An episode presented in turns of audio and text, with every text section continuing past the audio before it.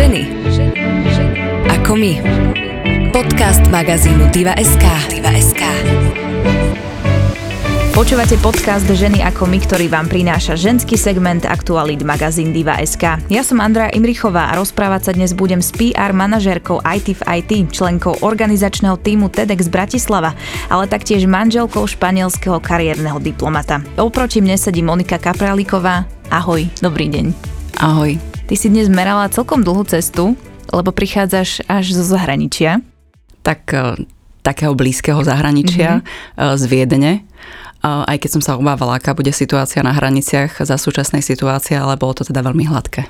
Tak ja som veľmi rada, vážim si to, že si prišla a že si merala takú dlhú cestu. Hovorím to v súvislosti so situáciou, lebo nie je to jednoduché cestovať v týchto časoch. A spomínala som teda v úvode, že ty si dosť aktívna, čo som tak aj sledovala tvoj životopis. Priznám sa, že som si ťa tak ako prečekla. máš toho dosť za sebou, máš toho dosť podľa mňa aj pred sebou. Ale skôr ako sa dostaneme k tým tvojim aktivitám, ktoré riešiš v týchto dňoch, tak ja by som veľmi chcela vedieť, že ako si ty kariérne začínala. Ja som vyštudovaná kulturologička, uh-huh. historička. V podstate som začala na začiatku pracovať najskôr ako novinárka. Uh-huh. A s touto kombináciou to bol celkom dobrý background k tomu, že má človek všeobecné vzdelanie. No vždy ma to ťahalo k nejakému archívnemu skúmaniu a k vede a tak som sa vlastne zamestnala na nejakých 8-9 rokov na Univerzite Komenského na katedre kulturológie. No a popri tom som robila PR manažerku viacerým kultúrnym projektom. Takže je toho dosť. Ja som uh, niekde v tvojej tej životnej ceste zaznamenala, že u teba nastalo aj vyhorenie, ako sa to u teba prejavilo? Čo sa stalo? Ako si to odpozorovala na sebe, že uch, tak asi sa niečo deje? Neviem, či je to aj mm, nejaká generačná záležitosť, alebo je to dané vekom, ale keď som sa prišla k nejakej svojej takej okrúhlejšiemu výročiu a tým 30. rokom, tak som cítila, že, mm, že by som rada so svojím životom niečo urobila, že už to mm-hmm. není iba o tom hľadaní, ale že by som už naozaj zobrala jeden smer. Aby nie iba skúšala vlastne rôzne cesty, ale už sa tak viac ponorila. A cítila som, že by som veľmi rada chcela robiť niečo vlastné. Mm-hmm. Alebo teda či už projekt, alebo teda založila rodinu. Uh-huh. A vtedy si sa dostala na križovatku vtedy života? som sa dostala na križovatku života, teda padol mi do života meteorit v podobe môjho manžela. a, a bolo rozhodnuté. Uh-huh, takže zasiahol ťa meteorit, meteorit lásky. A to bol taký nezvyčajný, lebo uh, tvoja láska nie je taká tradičná slovenská. Ako som spomínala v úvode, ty si pani manželka kariérneho ah. diplomata. Áno, mňa to oslovenie pani manželka fascinuje a ešte ak môžem iba takú vsúku. V Čechách som bola pani, bola choť. Uh. bola som choť pana rady, takže tie oslovenia sú strašne fajn, ale áno, môj muž je španielský kariérny diplomat. No a to mi teraz povedz, uh, že že aké to je žiť po boku kariérneho diplomata, lebo ne, nemyslím si, že si to vie akože taká bežná Slovenka predstaví, že čo to všetko obnáša. A zámerne som spomenula tie všetky tvoje aktivity, ktorým sa venuješ a venovala si sa, aby e, ľudia nemali pocit, že, že tak ty si už teraz len manželka. To bol vlastne moja obava. Ja som nechcela byť iba manželka. Mm-hmm. A bol to taký môj otáznik, lebo láska mi niečo hovorila uh-huh. a nejaké pochybnosti do toho vstupovali. Ale vo chvíli, keď je človek veľmi zalúbený, tak asi tak nejak moc nerieši rácio a uh-huh. počúva viac to srdce, takže ja som to mala v sebe rozhodnuté. To prebudenie prišlo. A prišlo a bolo tvrdé a vlastne nastalo potom, ako som vlastne prešla nejakou prvou fázou materstva, uh-huh. kedy som sa z toho tešila a a prišiel ten moment, dobre, a, a teraz čo? to bola ďalšia kryžovatka v tvojom živote? A, ani neviem, lebo tých kryžovatiek je veľa. A, mm-hmm. Nie je to jednoduchá odpoveď na to, ako sa žije po boku mm-hmm. diplomata. A to je úplne jedno, teda z akej krajiny pochádza. My máme taký dvojitý balíček, pretože my sme zmiešané manželstvo a všetci ktorí žijú v takomto eh, zmiešanom partnerstve, vedia, čo to obnáša. Máme tam teda ešte tu taký ten ďalší rozmer a to je cestovanie a žitie v cudzích krajinách. Takže to, mm, to prvotné zaťaženie nejako viacjazyčnosťou alebo viac kultúrnosťou máme ešte obohatenú o takéto neustále začínanie v nových a nových krajinách. Ty si musela vstúpiť do neznámej vody, lebo podľa mňa si nevedela úplne presne, že do čoho vstupuješ, mm, keď Vôbec. si sa zamilovala a láska bola silnejšia. Aby sme to celé nejako upratali, tak aby sme si to nevedeli teda objasniť v hlave, že čo znamená kariérny diplomat, čo si pod tým všetkým máme predstaviť. Mm-hmm. Kariérny diplomat je diplomat, ktorý sa venuje uh, diplomácii um, ako svojej kariére, čiže um, vyštuduje um, právo, ekonómiu, urobí si nadstavbu medzinárodných vzťahov, alebo teda vyštuduje medzinárodné vzťahy a musí zložiť skúšku v Španielsku, no a dostane sa vlastne do diplomatického zboru. Rozdiel medzi kariérnym a nekariérnym diplomatom je ten, že nekariérni diplomati sú väčšinou nominovaní, či už pre svoje nejaké ekonomické zásluhy alebo politické. Mhm. Mne sa hneď prvé vybaví, keď sa povie diplomat, že rovná sa veľa cestovania. Vybavím si to správne? Um, vybaví si to tak veľa ľudí a nie mm-hmm. je to mhm. úplne tak. Mm-hmm. Pretože ja som niekde aj písala práve o tom, že um, my veľa necestujeme, my len v zahraničí žijeme. To znamená čo, že vás vyšľú do nejakej krajiny, tam žijete nejakú dobu? Áno. A potom... A potom sa zase buď pokračujeme ďalej, alebo sa vraciame vlastne do našej materskej krajiny, ktorým je teda, ktorou je teda Španielsko. Mm-hmm. Čiže ty domov nie, ja som, ja som cudzinka vlastne, ja som taká väčšiná cudzinka. Mm-hmm. Tak to mi ale musíš popísať, aký je to pocit, že si taká, že vlastne vieš, kam patríš tým pádom? Vieš, kde... Ja viem, ja viem. Uh, ťažšie to majú moje deti, ale to je tiež mm-hmm. samostatná mm-hmm. kapitola. Je to bolestivé veľmi niekedy. Mm-hmm. Um, moja identita je jasná, ja viem, viem, kto som. Je veľmi formovaná uh, tým, kde som vyrástla a mojou národnosťou a mm, rodinou. A to, že žijem v zahraničí, mi na ne neubralo. Iba mm-hmm. som možno pribrala ďalšie odtienky tých ostatných krajín a ostatných kultúr, ktoré mi boli blízke a ktoré som si osvojila. No a veľkú časť mojej identity tvorí vlastne aj kultúra môjho manžela. Nie preto, že by musela, ale je súčasťou môjho života a tak sme sa nejak um, neviem, jak to vysvetliť, blended, proste, že sme sa tak nejak prenikli. Mm-hmm. Naše životy a aj vnímanie nejak preniká. No a v čom je to ťažké? Mm, prežívame veľký pocit vykorenenosti.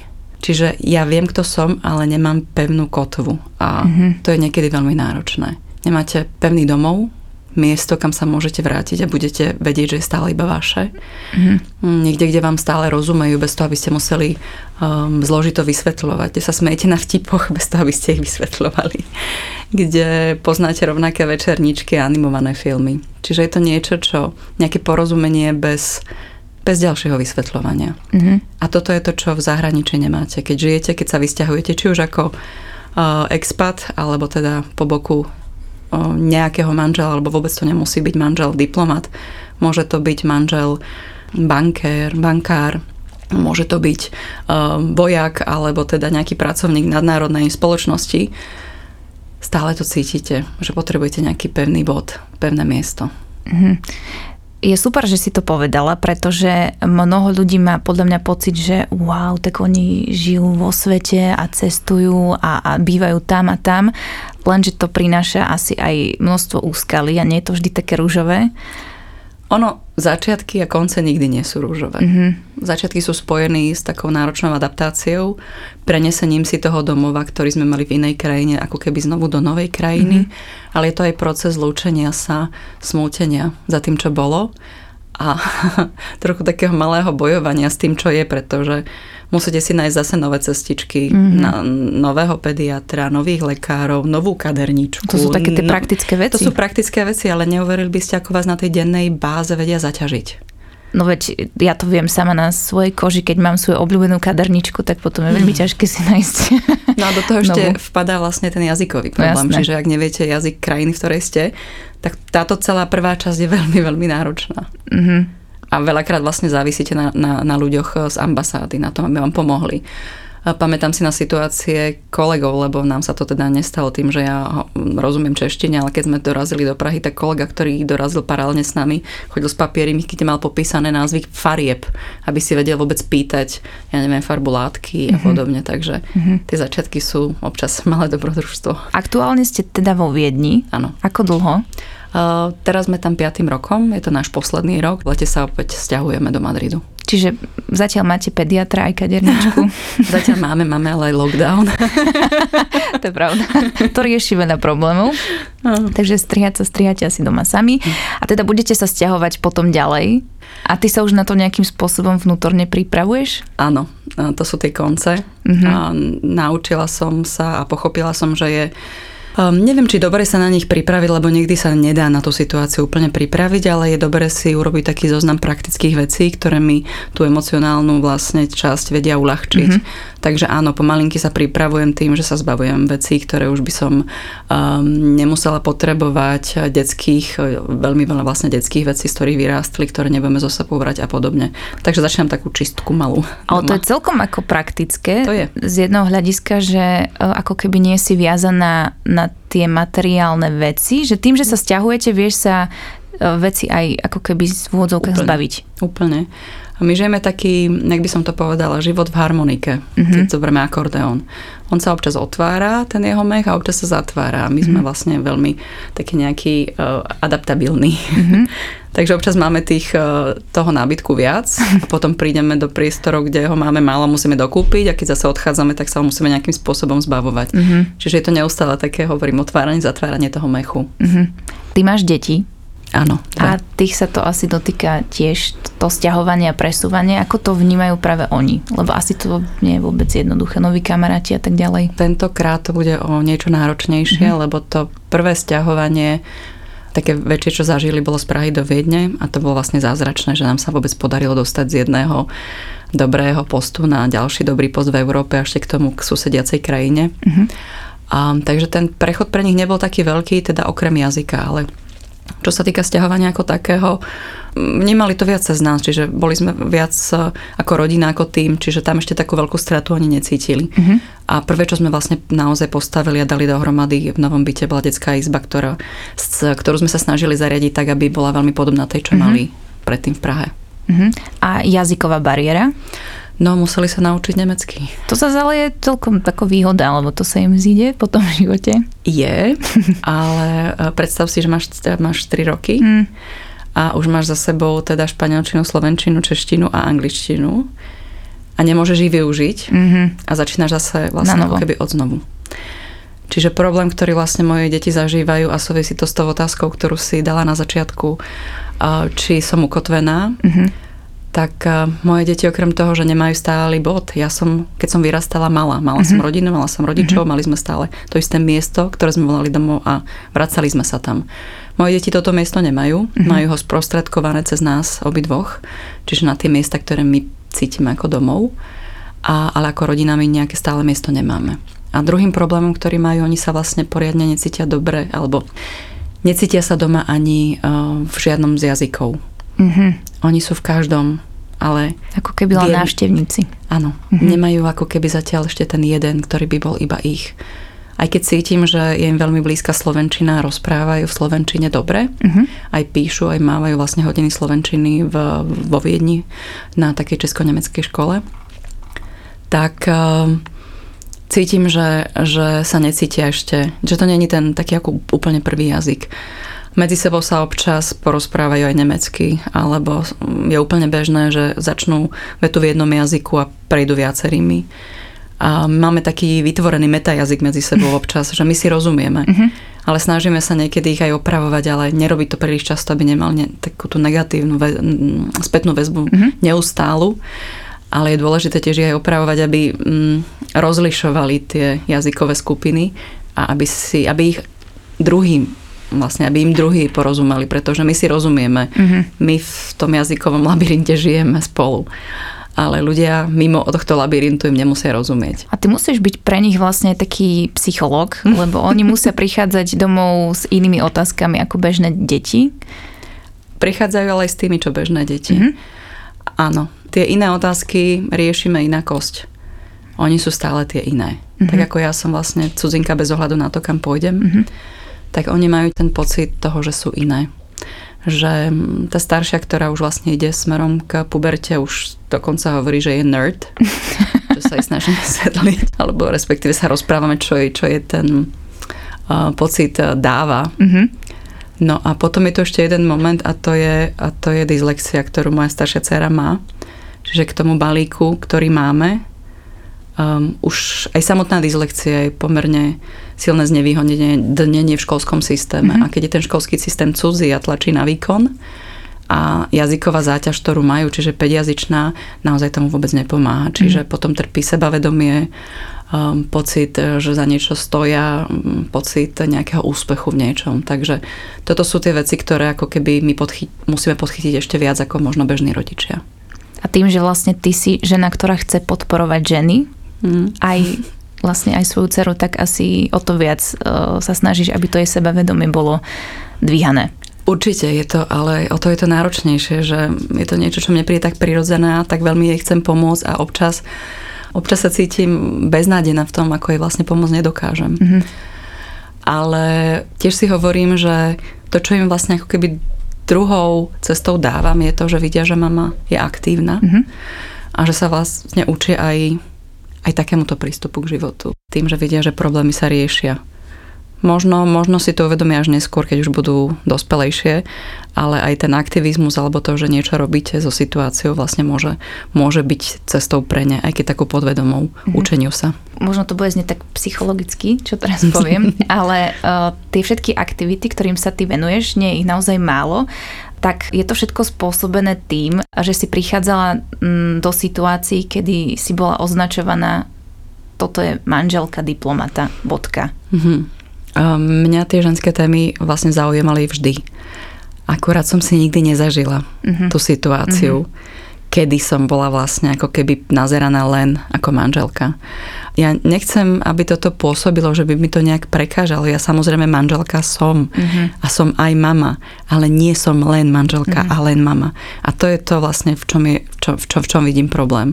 Nedostatok uh, sebarealizácie a um, dôležitosť pocitu, že váš život je naplnený, že ním nemrháte nejakým potenciálom a talentom, darom, ktorý ste dostali, že ho nejak využívate, či už na pomoc iným, alebo na to, aby ste sa nejak realizovali a niečo mhm. vytvárali. Ty si asi mala možnosť robiť nič, keď eh, si sa stala pani manželkou. Mala si asi aj takúto možnosť, ano. ale tým, že si takáto aktívna žena, angažuje sa v rôznych smeroch, tak ti to asi nestačilo? No, nič sa vždy dá robiť. Mm-hmm. No. Ale áno, v tejto situácii je práve to robiť niečo dvakrát tak ťažšie. Mm-hmm. Pretože sa ako keby dostávajú do tej cesty prekážky, ktoré možno bežne ani nevnímame. Ja neviem, príklad na to, aby ste sa zamestnali, potrebujete na to súhlas protokolu krajiny, v ktorej ste. Mm-hmm a, a rovnako požiadať vaše ministerstvo zahraničných vecí, aby vás vyviazalo z diplomatickej imunity, lebo to nie je niečo, čo vy môžete dať preč. Mm-hmm. To je niečo, čo vám udelia. Čiže vy musíte ako keby spätne poprosiť o to, aby... Aby ste mohli pracovať. A prečo je to dôležité? Lebo kto vás zamestná, keď nebudete mať žiadnu zodpovednosť na trestoprávnu. Takže Aha. je to taký balíček. Jasné, to sú asi veci, o ktorých my absolútne netušíme, že niečo také ty musíš vôbec riešiť. Myslím si, že ani ja som dlho o nich netušila, až mm-hmm. vlastne keď sa s nimi človek stretne v reálnych situáciách. A táto sa mi stala práve v Českej republike. Um, tu vo Viedni de facto som zamestnaná na Slovensku, takže dochádzam na Slovensko mm-hmm. a mhm. tam tento problém nemám, čiže stále som občiankou uh, Slovenskej republiky. Vo Viedni som teda tou diplomatickou manželkou. Poďme ale na tvoj začiatok. Ty si sa stala teda manželkou diplomata. Nechcem to stále opakovať, ale a potom si vlastne asi pomaly prichádzala na to, a pomaly k tebe prichádzali informácie o tom, že ako by si sa asi mala správať, čo by si mala všetko robiť a tak ďalej. Aký to bol pre teba pocit? Bol to šok? čo sa ti dialo? Um, ono to všetko zvonku vyzerá ako krásne pozlátko a niečo, čo by vlastne každý chcel mať tak denne na tanieri. Mm-hmm. Um, a v recepcii samozrejme vedia byť fajn. Znie to dobre. Hej, keď eh, si pozvaná, keď ich neorganizuješ. Áno, tak to je rozdiel. To sú také malé svadby eh, alebo rodinné väčšie udalosti, takže každý, kto skúsil zorganizovať nejakú väčšiu rodinnú oslavu, vie, čo to dá práce. Tak ono je to v podstate veľmi podobné aj mhm. organizovaniu protokolárnych um, eventov. Akurát, že tam samozrejme sú ešte ďalšie ako keby pravidla, ktoré treba sledovať. No ale s tým, ako to na mňa pôsobilo, no, boli situácie, kedy som zistila, že, že to není úplne bežné, ako keď proste prídete ako pár na tú recepciu a mm, sa proste rozdelíte. Lebo to je úplne bežné, každý idete po svojej línii a, uh. A prvýkrát som to tak zažívala, bol to pre mňa však, lebo však my sme tu tak zvyknutí, však môj s mojou no. idú spolu niekam na party, tak sú spolu na tej party. No a toto nie, toto mm-hmm. vlastne on si šiel po svojej linke a robil si svoju diplomáciu a ja som šla po svojej. Občas sa nám tie cesty pretli, občas sme mali small talky s rôznymi ľuďmi, krížom, krážom. Takže e, toto je niečo, na čo som si musela zvyknúť. Rovnaké pravidlo platí aj pri oficiálnych večeriach. Pár nikdy nesedí spolu. Vždy vlastne sedia ako keby oproti krížom. Vždy vlastne ten zasadací poriadok je robený tak, že sú, sú od seba oddelení a mhm. vlastne sedia s inými hostiami, s inými pármi a bavia sa. Takže toto je také pravidlo napríklad tých večerí. A to bolo niečo, čo ma prekvapilo, s čím som nerátala. Mm, a mala si aj možnosť, že neísť na takú party, že radšej ostať doma v pyžame? Vždy sa dá e, odmietnúť pozvanie, mm-hmm. ale sú momenty, kedy to nie je dobré, mm-hmm. alebo nie je to žiaduce. Ja si pamätám, že keď som vlastne v Prahe porodila svoju druhú dceru, tak nám už asi tretíkrát prišlo pozvanie od jedného nemeckého kolegu a už to bolo také veľmi až neslušné odmietnúť. Mm-hmm. Tak naozaj som ešte v 6. nedeli išla absolvovať recepciu, ktorá ale nebola teda uh, servírovaná večera, ale bolo to normálne bufetová večera, čiže je to o tom, že prídete, urobíte small talk, ste tam s ľuďmi, zoznámite sa, idete domov. Mm-hmm. Čiže to bolo na hodinku, dve ale mm, rovnako som vlastne takto predávala na charitatívnom bazáre 6. týždeň po narodení. Wow. No, lebo som bola vlastne jediná žena v tej chvíli ako mm, diplomatická manželka, ktorá reprezentovala ambasádu Španielsku, tak som vlastne išla zastrešiť náš charitatívny stôl na ten mm-hmm. diplomatický bazár. Možno si ľudia kladú otázky, že na čo takéto eventy, ale asi na eventoch sa riešia závažné problémy pri stole, ktoré potom asi ano. sú kľúčové. Diplomácia sa častokrát rieši aj nad stolom. Mm. A nie teda iba tým pracovným, ale aj tým s večerou, s raňajkami alebo s obedom. Je to vlastne taký ako keby mm, mm, uvoľnenejší spôsob otvárania tém. Keď mm-hmm. je to mhm. striktne pracovné, tam väčšinou ženy pritom prítomné nie sú. Mm-hmm. Ale aj pri m, tých sociálnych večeriach sa vlastne dá sondovať. Mm-hmm. Takže, A potom, áno. keď teda prídete domov, tak sonduješ aj doma, že na čom ste sa dohodli, povedz mi. Ja občas som zvedavá a pýtam sa veci, ktoré presne tak, kto je kto mm-hmm, na našej ambasáde, na ich ambasáde a samozrejme sú tam aj istí um, povedať, gossips. Mm-hmm. Aj v týchto kruhoch existujú nejaké urbánne legendy. Takže. Wow, tak ja som tiež zvedavá, ale to mi asi neprezradí. Sú veci, ktoré, ktoré nemôžem povedať, áno, ale potom sa tak tradujú rôzne také zábavné historky diplomatov, ktorí sa snažili rozprávať napríklad anglicky a úplne im to nešlo. Uh.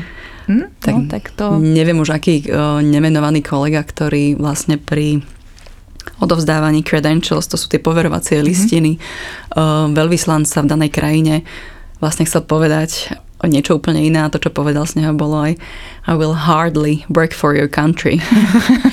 Myslel si, že to funguje takisto, ako keď ono trošku to úplne niečo nové znamenalo, takže ťažko, iba ťa, keby sme to preložili, sotva budem pracovať pre vašu krajinu, miesto toho, že chcel zjavne povedať, že budem ťažko pracovať pre vašu krajinu. No tak tá angličtina robí problémy nielen v diplomácii, tá angličtina robí problémy rôznych One sfér. time, two time. Yes, next time.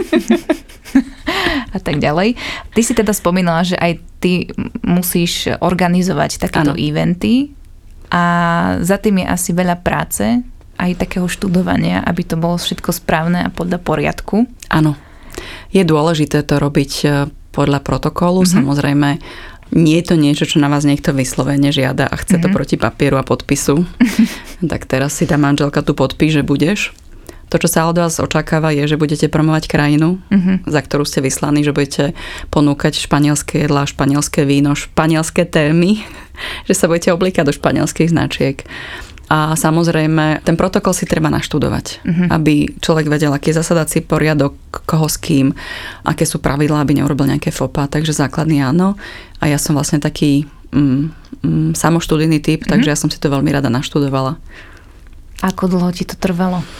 Prihlásila som sa ešte v Madride, keď sme žili vlastne na kurz uh, takej um, bývalej manželky, aj bývalej manželky, aj bývalého veľvyslanca, niekoľkoročného, lebo aj toto je teda bohužiaľ tá mhm, skutočnosť mm-hmm. v, v diplomácii, že veľa rodín a manželstiev teda končí, končí takto. Lebo nápor je silný, ale teda ona vlastne robila kurzy, prípravné kurzy pre mladých diplomatov a manželky, protokolu a stolovania uh-huh. a boli to vlastne kurzy spojené dokonca aj s varením. Oh. Takže my sme si každý večer vlastne, keď počas toho kurzu navarili niečo, ukázala nám, ako to servírovať, aby to vyzeralo pekne a prechádzali sme spolu vlastne zásady stolovania aj to, ako sa dá jednoduchšie urobiť dekorácia, ako také celkom praktické veci. Takže ty aj varíš? No jasné. A takže by som ti dala aj Michelinskú hviezdu? To neviem, ale možno rád vaře vařešky. Aj to je dosť. No, tak možno tej, aká to bola vareška? Zlatá, neviem. Varečky, nie varešky, vařečky, áno. Mm. Zlatá vareška, možno. To je možno tiež jeden z mýtov, že my máme samozrejme doma celé služobníctvo, ktoré za nás upratuje žehly a ešte k tomu aj varí denne nie. Mm. Keďže zatiaľ nie sme na úrovni veľvyslanca, tak normálne si ich varím týmito rukami. aj si umiem tými rukami riad. Mm-hmm. Ale keď príde večera a keď som zamestnaná, nie je to vždy úplne, nedá sa to úplne vždy stíhať, takže niekedy objednáme. Ale e, ja rada varím, takže veľmi rada ponúkam taký mix španielských e, jedál, nejaké dezerty k tomu, alebo mix do toho občas to slovenské prepašujem. Brinzové halušky. Nátierku veľakrát rada robím brinzu.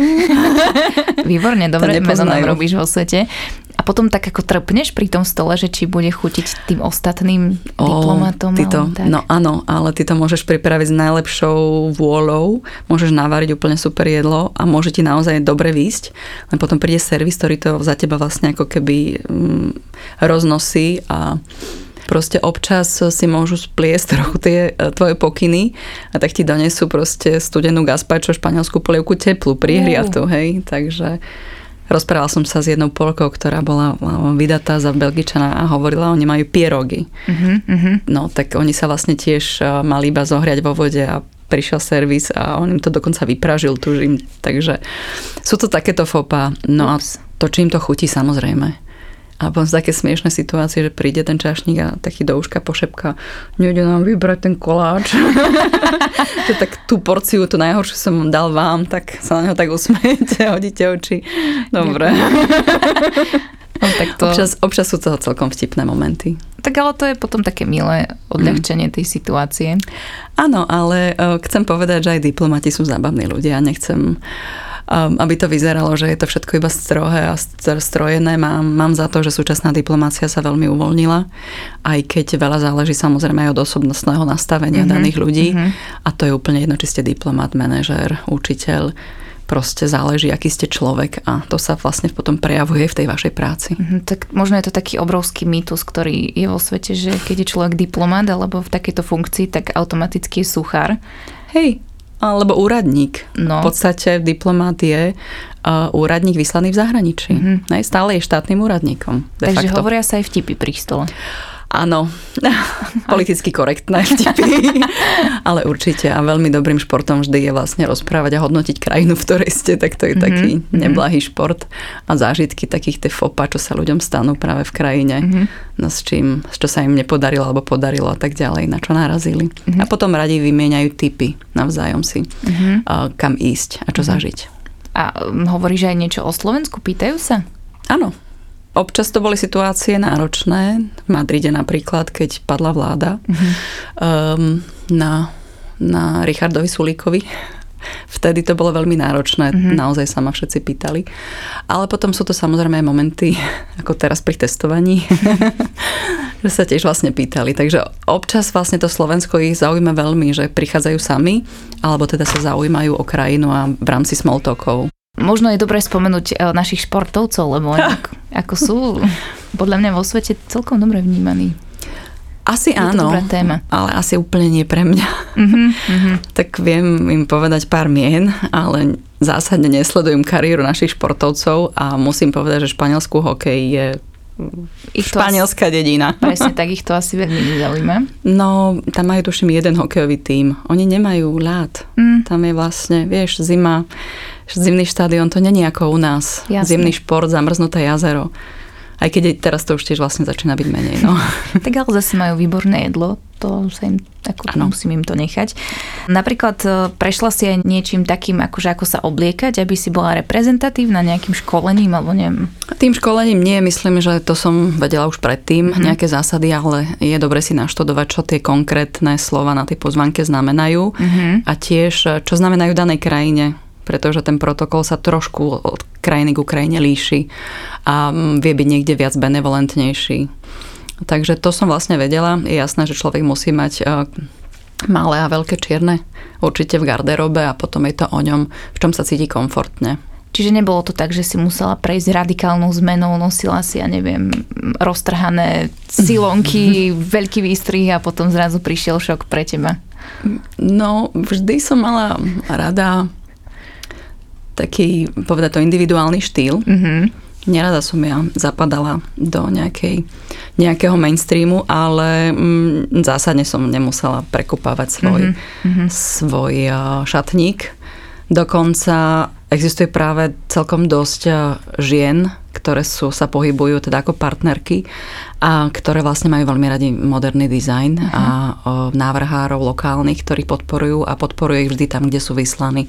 Čiže už to nie je ani toľko o tých značkách ako Prada alebo Chanel alebo Dior, ktoré musíte mať nevyhnutne v šatníku, ale uh-huh. je to mhm. už naozaj o tých lokálnych o, o dizajnéroch. Takže aj tento svet sa už mení. Uh-huh. Dobre, to je dobre počuť, aspoň ušetríte. No, neviem, či ušetríme. Skôr to je o tom, že, je to, že to není robené na nejaké veľké kusy. Uh-huh. Ale ja to vnímam ako mm, podporu, podporu umelcom. Uh-huh a neprispievanie na nejaké ďalšie benefity ľuďom, ktorí už vlastne majú zarobené na, uh-huh. na 4 životy dopredu. Uh-huh ale podpora konkrétneho človeka, ktorý tvorí a vytvára niečo rukami. Môže sa to niekomu zdať veľa, ale e, je to jeho dielo, je to jeho umelecké dielo. A nie, nie sme my zvyknutí na mecenášstvo. Uh-huh. Spôsob toho, že podporíme umelca, ukázala to vlastne aj situácia. Um, teraz a vlastne skôr nepodpora kultúrnych pracovníkov a umelcov počas lockdownu a počas vôbec celej pandemickej situácie. Čiže o to je lepšie, že to robíte a podporujete lokálnych umelcov, čo je super. A ty podporuješ hlavne teda aj ženy. Mm-hmm. To je taká tvoja vášeň, mám taký pocit z teba. Aj keď si to tak prišla, hneď si o tom začala rozprávať. Uh, akým spôsobom uh, to robíš? Ako podporuješ ty ženy? Ako sa snažíš? Jeden spôsob je, že sa snažím o tom rozprávať. Mm-hmm. Pretože sama som si prešla takým tým preporodom od toho, že som sa trošku medzi prsty pozerala na tie diplomatické manželky a hovorila som si v duchu, že ja taká nebudem. Mm-hmm. A potom som pochopila, že ja ňou som. a teraz čo s tým? Mm-hmm. Takže druhá otázka bola odpovedať si, akou manželkou vlastne mm-hmm. chcem byť. No a ja som sa rozhodla, že, že práve nepôjdem tou cestou nič nerobenia a tou možno tou klasickou, ale že sa snažím byť takou modernejšou manželkou a budem mm-hmm. aktívna. Tých možností ale nie je veľa toho aktivizmu, takže od nejakých, od nejakých charity a nejakých charitných organizácií až po teda nejakú uh, aktívnu prácu. To, čo robím ja a to, čo ma zaujíma, je jednak mňa zaujímajú príbehy neznámych žien uh-huh. alebo málo docenených žien z histórie, tým, že som študovala históriu, je mi to blízke. Takže vyhľadávať tak a oprašovať a priniesť na svetlo práve tento typ žien. Uh-huh. A preto som vlastne bola veľmi rada, že som participovala na knižke Kvapky na kameni, kde vlastne sme priniesli 50 takýchto príbehov českých, e, slovenských, moravských, sleských a tak ďalej žien. Aj rôznych ďalších národností, ktoré žili na území Česka a Slovenska. Když to som aj zabudla spomenúť v úvode, že si vlastne aj autorkou a spoluautorkou knihy, mm-hmm. čo je dobre spomenúť. O, tak to je zaujímavé. Okrem toho teda ty si aj členkou IT v IT. Áno. Čo vlastne tiež podporuje ženy v Áno. IT sektore. Máš pocit, že, že je tam málo žien? Alebo prečo vlastne si uh, sa do toho dala? Určite. Ja som teda veľmi rada, že, že mám prácu. Čiže ja som sa na to dala skôr naozaj s tým, že som chcela zmenu a po projektovom pracovanie na rôznych projektoch, festivaloch som zrazu chcela mať akoby stálejšiu prácu. Mm-hmm. No a potom som zistila, že je to ohromná téma. Mm-hmm. Že naozaj sú tam príležitosti, o ktorých vôbec nevieme alebo že nás nevedú k tomu, aby sme skúšali nové veci, aby sme, aby sme boli odvážne. Mm-hmm. Um, že nás vedú skôr k dokonalosti a potom a staraniu sa o niekoho. A keď vás vedú takto, tak ťažko asi budete skúšať a hľadať to autíčko a stavebnicu a keď vám ju nedajú do ruky. Uh-huh. A nerozvíjate vlastne ako keby tento segment toho myslenia. Uh-huh. A ženy v, v technológiách treba, pretože mali by spolu vytvárať budúcnosť. Nemala by byť tá budúcnosť len vytváraná a tvarovaná mužmi, mm-hmm. pretože potom zabudneme na niektoré ženské potreby alebo to, čo by mala vlastne technológia ozrkadľovať. Mhm, ty si v jednom rozhovore spomínala, že k tebe sa takéto veci dostanú samé. Áno. Napríklad tak ako tvoj manžel. Áno. Tak vlastne aj táto ponuka v IT, v IT je to také zvláštne, lebo ty si študovala históriu, kulturológiu a zrazu si sa objavila v, tomto, v tejto sfére, v tomto svete. Nechápem, ano. ako sa to udeje, čo si sedela doma a zrazu ti zazvonil telefón. Nechceš robiť niečo s týmto? Poď sa k nám pridať. Ako to vyzeralo? Nie, nie. A skôr to vyzeralo, že ja už by som chcela prácu. a tak bolo to asi trošku viac zúfalejšie, áno? Nie, nie, nie. Ono to bolo... Vlastne cez, cez TEDx mm-hmm. som sa práve posťažovala jednej svojej kolegyni, že naozaj mi chýba už taká nejaká stála stálejšia mm-hmm. práca, niečo, čo by malo zmysel, aby som mala na chvíľku pocit tej normálnosti mm-hmm. a využiť tú možnosť, že sme blízko Slovenska, pretože tento typ práce je zložité získať inde kvôli jazykovým bariéram, kvôli časovým obmedzeniam. No a tu tá jazyková bariéra nebola, takže som sa tak sposťažovala a ona mi povedala, že však tam hľadali niekoho. Mm-hmm. No a tiež mi to úplne nesadilo do toho môjho dovtedajšieho profilu, ale stretla som sa s Peťou Kotuliakovou. Porozprávali sme sa ten prvý hodinový rozhovor po telefóne a mala som pocit, že sa poznáme už roky a celé mi to dávalo zmysel, takže ono to bolo o presvedčení tých ľudí a mm-hmm. o mhm. tom, že som dôverovala tomu, že oni tomu veria mm-hmm. a to ma vlastne strhlo. A možno to je aj dobrý znak toho, že v IT sektore môže byť aj žena, ktorá sa možno v tomto svete vôbec nevidela ano. a nevedela si to predstaviť. Ty si taký ako prototyp toho, že, že je to možné. Akými vlastne vecami sa vy snažíte dostať ženy k tomu IT? Keby som to mala definovať, tak my sa snažíme vlastne navyšovať ten počet žien v sektore IT takými tromi základnými spôsobmi. Ten asi najväčší, ktorému sa veľmi výrazne venujeme um, celoročne, je vzdelávanie. Mm-hmm. A to už od uh, veku o malých dievčat, 8-ročných dievčat, až po dospelé ženy pričom vlastne od 8 do 19 rokov majú všetky kurzy dievčatá u nás darma takže snažíme sa naozaj im sprostredkovať tú možnosť, aby to vyskúšali. A nesnažíme sa ich tam na silu dostať. My chceme, aby to skúsili. Uh-huh. A keď zistia, že naozaj to nie je niečo pre nich, tak nech idú ďalej, len nech to skúsia. Uh-huh. Lebo keď boli malé, im to nikto tú možnosť práve nesprostredkoval, takže my sa snažíme im ju dať. A skúsenosť je taká, že oni naozaj sa chytajú veľmi rýchlo uh-huh. a veľmi rýchlo chápu. Uh-huh. A tie, ktoré sa vidia vlastne aj v budúcnosti kariérne, tam tam aj zostávajú. No a potom sú to dospelé ženy a tam by som vedela také dve cesty. Jednou sú to ženy, ktoré, ktorým pomáhame ako keby úplne zmeniť kariéru, lebo došli na podobnú krížovatku po materstve, alebo možno ešte predtým vyhoreli, nevedia kam sa pohnúť a zrazu zistia, že vlastne našim nejakým dvojmesačným kurzom dokážu začať budovať úplne novú kariéru. Takže je to taký, taký shift, naozaj taká zmena pracovného života a tých úspešných príbehov máme naozaj dosť. Mm-hmm. Alebo potom sú to ženy, ktoré ku nám chodia zlepšovať svoje digitálne zručnosti. To znamená, aby mohli na trhu práce stále ako keby držať krok s novým novým vývojom a novými trendami, aby neprepadávali, pretože je veľmi dôležité udržiavať si svoje zručnosti stále, stále uh, nejak aktuálne a fresh. Mhm, čiže takýmito aktivitami vy sa snažíte zdvíhať sebavedomie ženám, aby mali pocit, že, že v tomto svete naozaj sú potrebné a vedia. A nielen sebavedomie, aj plát. No, jasne. Ruka v ruke, samozrejme. Áno, sebavedomie a príležitosti, pretože v sektore IT je veľmi veľa príležitostí. A myslím si, že tých odvetví, kde by mali byť ženy viac prítomné, no je ich podľa mňa veľa ak by to mala byť takáto stúpajúca tendencia všade, tak by to bolo super. Myslím si, že úplne zvlášť v, v, tom, v tom odbore STEM, čo sú čiže nejak prírodné vedy, alebo teda ešte zamerané práve na tie technické odbory, tak to je niečo, kde vlastne nie je toľko žien, koľko by, alebo dievčat študujúcich, to, koľko by mohlo byť. Uh-huh. Takže tam určite ešte áno. A prečo si myslíš, že to tak je? No lebo im nehovoríme, že by mohli. Uh-huh. Od mala. Lebo im nedáme do ruky no, autičko na ovládanie, ale skôr babiku?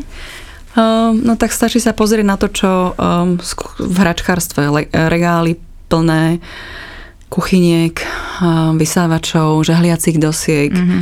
a potom bábik a na druhej strane tie autička stavebnice. Nie je na tom nič zlé, aby sa dievčatá hrali s bábikami, ale je dobré, aby sa hrali aj s tou stavebnicou. Aby rozvíjali aj úplne iný, mm-hmm. iný systém rozmýšľania a rovnako iný systém motoriky. Aby, aby skúšali, aby skúsili a milili sa. Aby to nebolo o tom, že proste musíš byť takáto. Nie, skús to, čo ti sedí, ideš. Aby to nebolo o dokonalosti, ale o možnosti byť odvážna. Ty si spomínala, že byť manželkou diplomata a žiť v takomto, v takomto systéme vie byť aj náročné a nevždy to končí žili šťastne až do smrti. Mm-hmm, happily ever after. Mm-hmm.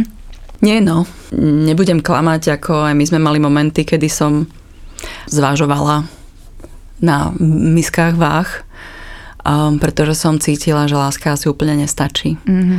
A to je naozaj ťažká situácia a nie všetci to úplne uh, zvládnu sa tým vlastne nejak uh, prepracovať. A ani nejak im to sa nedá zaznávať, lebo ten tlak, ktorý je, je naozaj veľký.